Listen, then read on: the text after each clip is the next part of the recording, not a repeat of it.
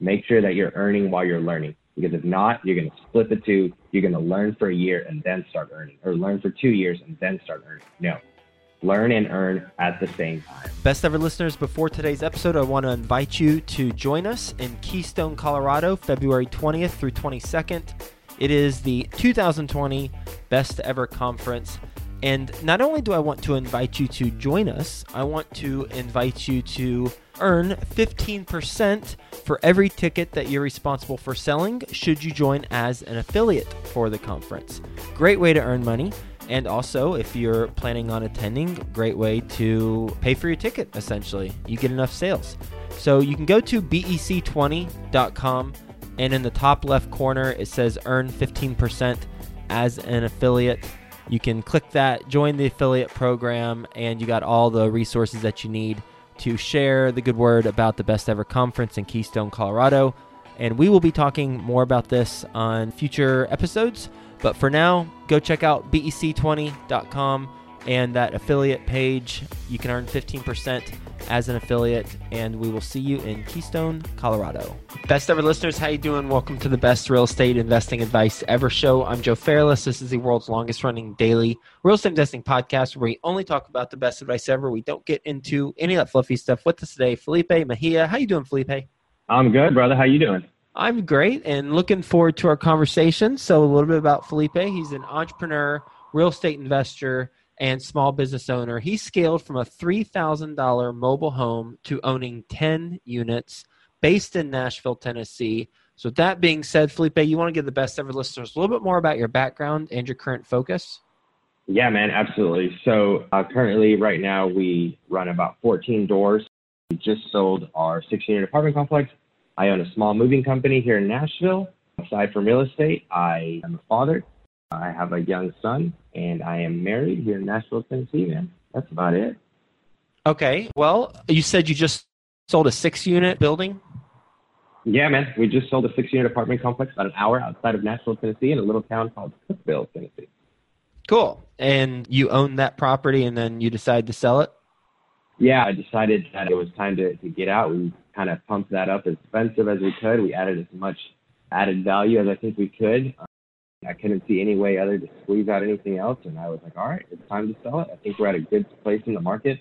I usually actually don't sell any of my properties, but this was just way too good. You know what? I'm going to go ahead and do it.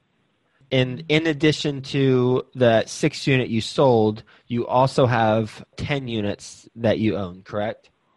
Correct. In Nashville, all single families. Okay, cool. So tell us about the six unit. What'd you buy it for? How long ago? What was the business plan? Sure. So that was purchased about two years ago. I think the purchase price was 120. We ended up selling for 260. And the main reason we got it was okay, it's just good cash flow. It's doing about a thousand dollars a month. It's next to the college. The university was doing really, really well.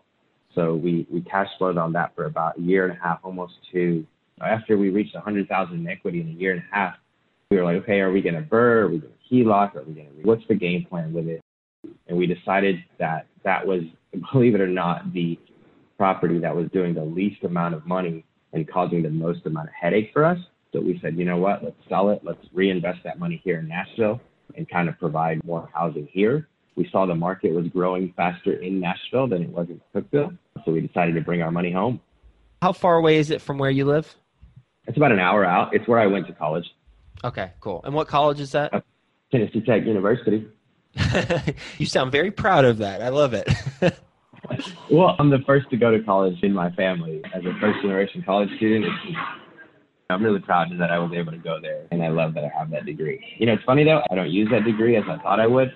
I made a video recently on our Instagram where I show my degree and I show the books that I've read on real estate and how my real estate books have brought me way more income than my college degree ever will. Right. If you had to pinpoint a couple benefits of doing the college experience that have gotten you to this point, what would those one or two benefits be? I think that college more than anything taught me how to, and I know this is going to sound dumb, but how to read and study instead of just taking a test, if you will. College allowed me to learn what I'm going to get out of the book versus just trying to, okay, I know this is going to be a question on the test in college, I realized a passion for reading, and I kind of turned that passion into financial gain as well. And let's talk about that six unit. What did you do to add the value?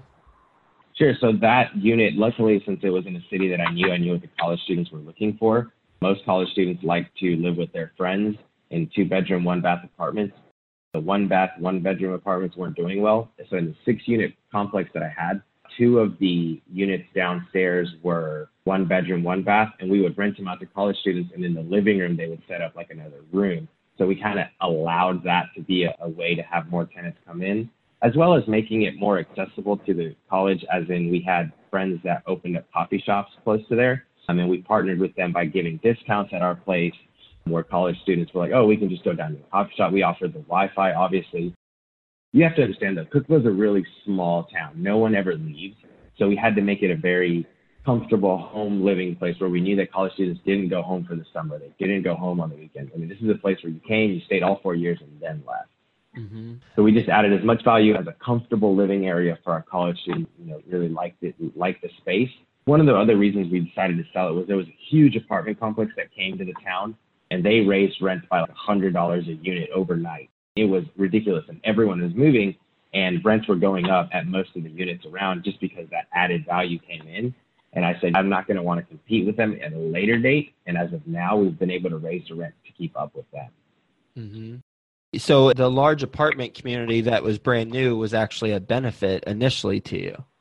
Right. But I could see that maybe in the near future, it might hold us back. We might have to compete in pricing going forward. So I don't know that I would have to actually drop my prices, but I knew that they did market research as in there wasn't enough apartment complexes there wasn't enough living spaces, so they knew that there was tons of people renting. So that's why they brought 100 units to a little bitty town like Cookeville, Tennessee.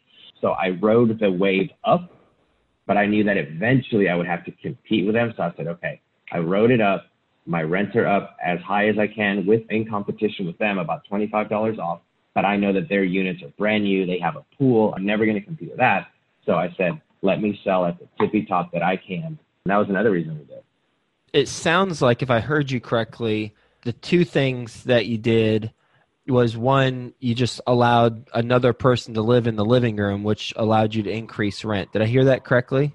Yeah, a lot of the communities around, if it was a one bedroom, they would only allow two people in the apartment on the lease or etc. But for us, we would allow two people per room, including the living room. So they would be able to have four college students and then we would charge per college student. If you've heard any of the interviews that I've done, you know that I focus a lot on per bedroom, not necessarily per house. So I'll give you a quick example. One of the houses that we do in Nashville, for instance, we have a three bedroom, one bath house that we're adding three bedrooms downstairs, which literally doubles my rent and cash flow. And that's kind of our niche in Nashville. So we've learned a little bit of that at the six unit apartment complex. And that's one another reason we decided to come back to Nashville because I could add more rooms in a single family home with a two car garage versus an apartment. I kind of, like I said, I kind of capped out on the apartment complex. Okay. And were there any yeah. local ordinances you had to double check before saying, yeah, more people can live here and we'll just put them in the living room? Sure. So it was a little easier because it was a college town. So when we went to the fire marshal, they said, okay, if we had three or four people living in the space area, and the fire marshal just came out, and as long as all everything was up to code, they were fine. All the college students were doing it at all the other houses as well. They would have to like, tear down every single house in the local area if they were going to deny me. So that was one component of the value add approach. And then you said the second one, Correct. I think, was just getting in with local businesses and offering discounts to your residents for the local businesses. That's, Did I hear right. that correctly? Right. So we would market it as super close to the local coffee shop that would give our tenants discounts to come in half price off of coffee on the weekends and obviously free Wi-Fi. But a lot of the times our college students didn't want to stay on campus to do stuff, so they would go to the local coffee shop. They were really booming in Cookeville, and we were able to offer some pretty good discounts for them to stay locally close to our apartment complex. Which let's say we lost a tenant for whatever reason, it was always at the coffee shop where we would get our next tenant because they would all intermingle. So when people were purchasing the property, like, well, how do you get your tenants, right? That's always the first question. I'm like, you see that coffee shop walking down the road? Boom. So how does that work with the discounts? Did you approach the coffee shop owner and talk to him or her about it? Right. So we went down to the coffee shop and let them know that we were the new owners of this property and we wanted to build a relationship with them and how could we add value to them. And obviously they just, obviously they're selling coffee. They want to sling coffee left and right. And we told them, well, how about if we put your brochure in every one of our welcome packets into our units and offer whatever discount you want, whether it's five coffees and one free or 15% off, however you want to do that. And we'll tell our tenants in their welcome packet about your location down the road and how you're college kid friendly to the tech students. If you bring your tech ID, get certain discounts. A lot of our college students like that because the complexes that were in Cookeville now had been there forever. And it was just like, oh, this is your rent. Know, this is what you got to pay. And they were super stringent with the students. And they saw them as three or four years and that was it. They're leaving, right? So for us, they found more comfort in us that we were good with the locals. They saw that maybe we didn't live in Cookeville, but we were pretty local. Another college student that used to live there, they were like, oh, you went to tech. And we were able to build relationships with the local little communities around there, whether it be coffee shops or breakfast areas. And we would just offer that in our welcome packet. So coffee shop was one of them, and then how many other was, businesses did you do yeah, that with? There was those three. There was Poets Coffee Shop, there was Grandma's Pancakes, and then there was a Mexican restaurant that we used to go to, and we offered their extremely large burrito at a discounted rate for the college students that were living in our apartment complex in our six unit. And were any of those discounts available to other people publicly? No, they offered tech discounts on like Sunday nights or something. Any college student could come in, but our little six unit apartment complex had a nicer discount, especially at the coffee shop. Grandma's Breakfast would do some pretty good discounts on their pancakes. The people that lived in our apartment complex, and then the Mexican restaurant loved to have our people over with the Mexican food. Usually Wednesday and Thursday night was like tech nights, but our guys could come in and get that discount at any time. And they knew our tenants because most of them came in were college. They would let them know, hey, we're living off Crawford Street with Felipe. And they would say, oh, absolutely. They would bring in their little pamphlet from their welcome packet, and that would start their relationship. After that, it was really up to the restaurant to provide the great service, but we would definitely make that connection. And if college students were coming in from out of town, it automatically introduced them to the best coffee shop, to the best Mexican restaurant there, and where to get breakfast. And they'd show proof of residency by giving them the welcome packet. There was a card in the welcome packet that said okay. who they were, and they would come into the restaurant. Yeah. Imagine like go stay at an Airbnb. There's like a list of local restaurants. That's kind of what we offered for the people that were coming in. Right, but how would the restaurant know that they live at your house? In the welcome packet, we had a card that kind of specified that per each restaurant, and the restaurant would give to us to give to them. Uh, okay, cool. So they had some special card that the restaurant or Grandma's Pancakes or the coffee shop, each of those locations had a special card that they gave that to you and then you put that in the welcome packet and then the resident then showed that to the business whenever they arrived. Right, exactly. Yeah. Kind of like when you go to Jamba Juice or something, you get the little punch card, kind mm-hmm. of same concept. And each of those three places of business had those cards already. Right. It wasn't like something super fancy or super laminated. It was something that, if I'm not mistaken, they just printed out and they gave to us to put in our little welcome packet as people went in and out of the unit or we had to flip cool. it or we got new tenants or whatever the case is. So you bought it for twenty thousand a door. You sold it for forty three thousand dollars a door. Nice work right. on that one, and that was over yeah. a two year span. Anything it, else? It was that, the apartment complex that came in that helped us that much. Yeah, we know it.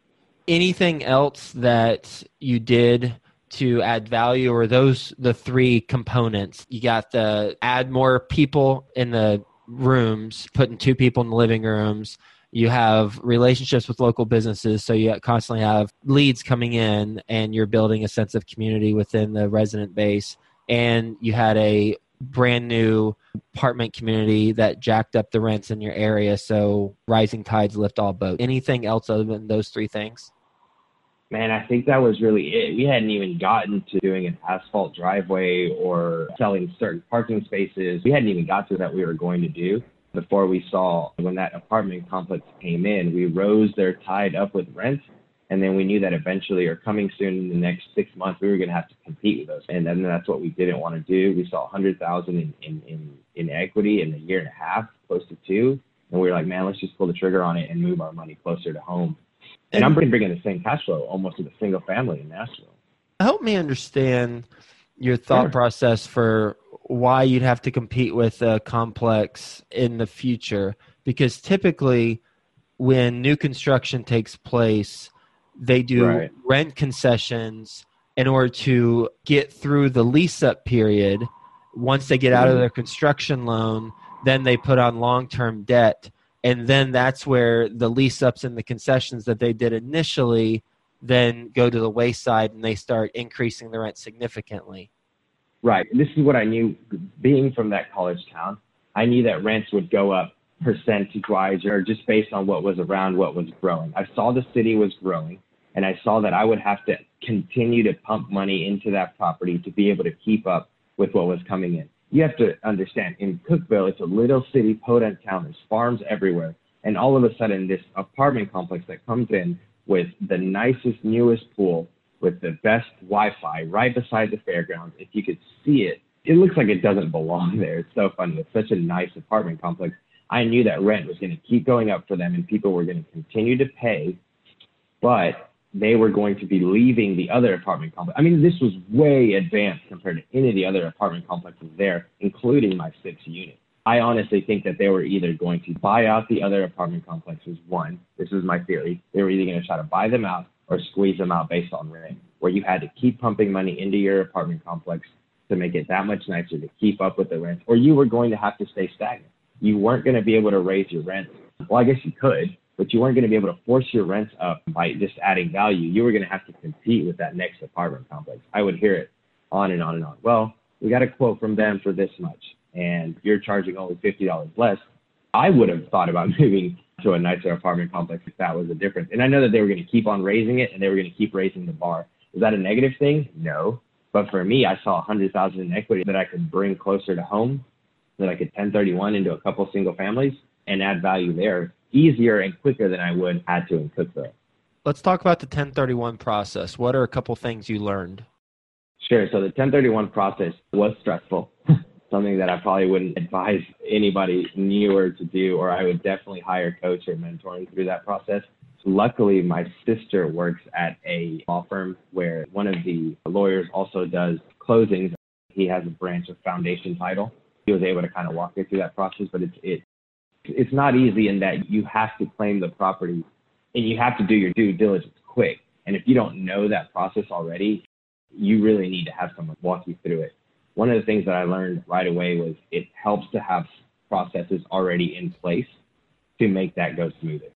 For example, Sure. For me, when I was buying a single family home, luckily I knew that I was going to buy in a small sub city inside of Nashville called Antioch, Tennessee.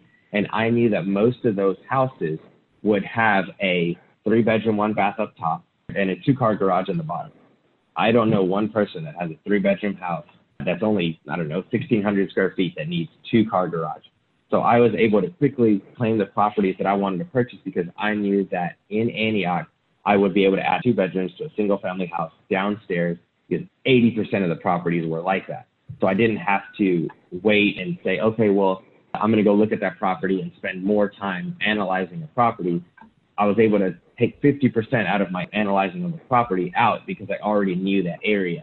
And if I only had 30 or 45 days to claim one of the properties in the 1031, that would have took time away from that where I could have done other due diligence. I was able to do two single families out of that one, if I'm not, yeah, I think it was two single families. and so I'm tracking correctly. It was a two car garage, and you converted one side of that two car garage into, I thought I heard you say three bedrooms downstairs.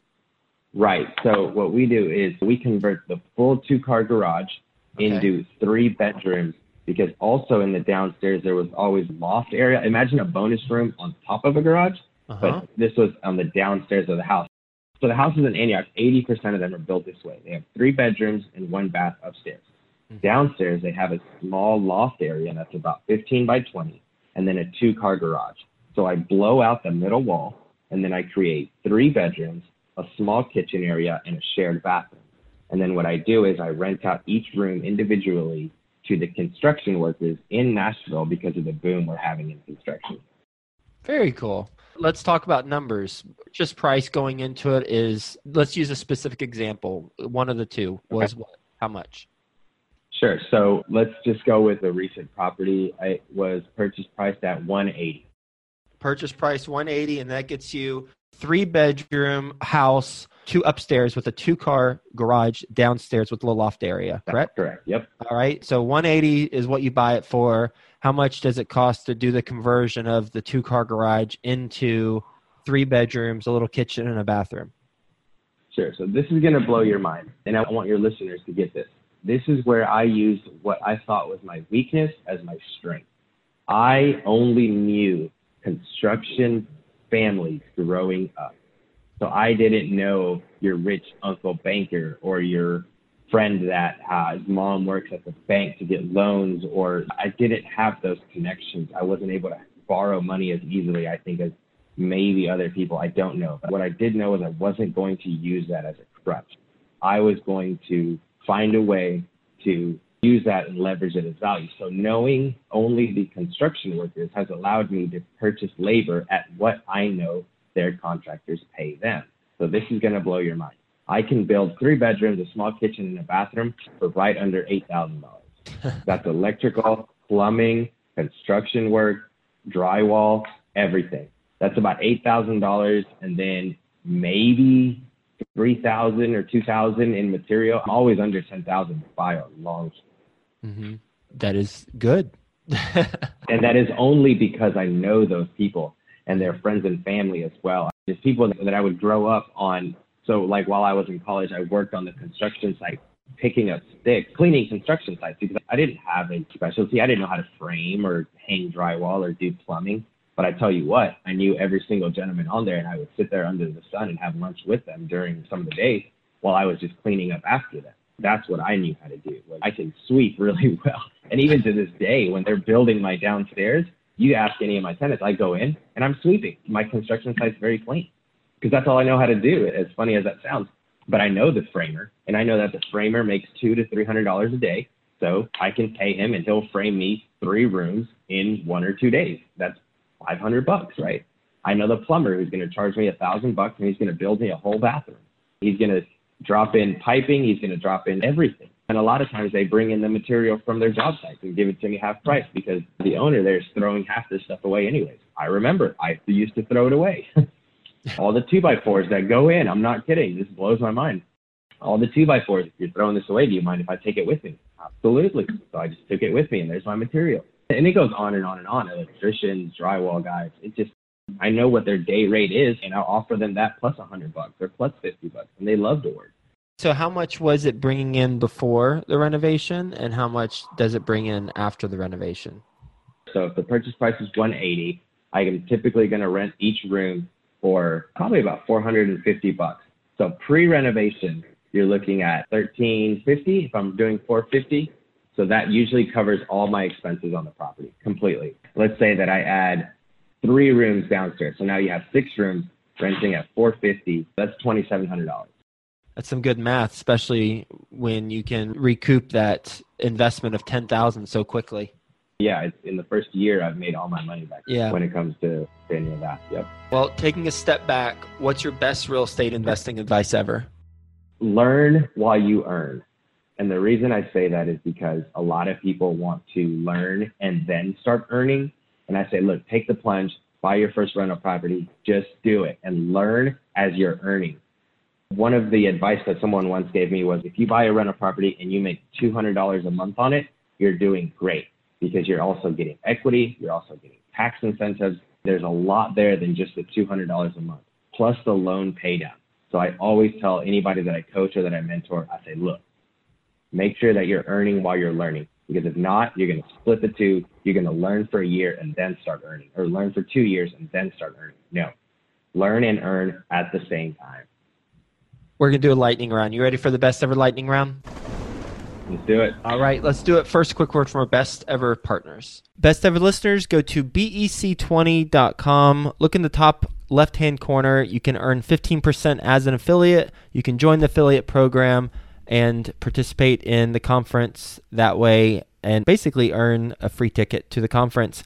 BEC20.com. Ever wonder how the top in real estate got there? The Invest This podcast, hosted by real estate investor Scott Bauer, interviews the top names in the industry, giving you the tips and tricks that help you catapult your real estate business to success.